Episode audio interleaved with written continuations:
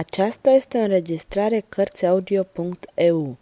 Pentru mai multe informații sau dacă dorești să te oferi voluntar, vizitează www.cărțiaudio.eu.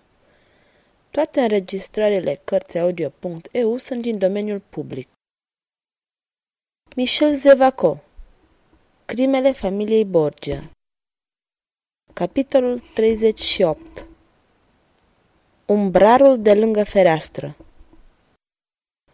Timp de câteva zile, Ragastă rătăci prin munți pradă unor gânduri rebele, neștiind încotro să o ia, ori să se întoarcă în Franța, ori să meargă la Florența.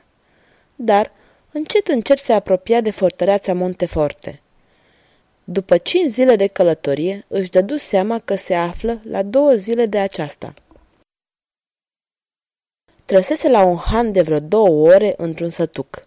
Se așezase sub un umbrar, în apropierea peretelui și savură o sticlă de vin alb. În spatele lui, prin fereastra de la parter, răzbăteau vocile unor oameni care luau masa în han. Tot ce se vorbea ajungea la urechea cavalerului. Câteva cuvinte i-a atraseră atenția. Ragastă ciuli urechile și ceea ce auzi era de mare interes pentru el – Spre sfârșitul conversației, Ragastă îi făcu un semn lui Spada Capa. Spada Capa, șopti Ragastă. Vezi camera asta?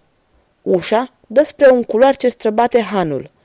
Te voi posta în fața ușii și să nu te miști. Bine, mă duc. Așteaptă.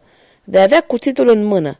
Dacă se deschide ușa și cineva vrea să iasă, va trebui să se împiedice în pumnalul meu de oțel? Exact, înțelegi repede. Ragastă aștepta o clipă. Apoi ieși de sub umbrar, trecu prin pasajul dintre acesta și perete, ajunse la fereastră și, încălecând-o, sări în cameră spunând cu vocea cea mai veselă. Bună ziua, domnilor! Sunt încântat de întâlnire! Sfârșitul capitolului 38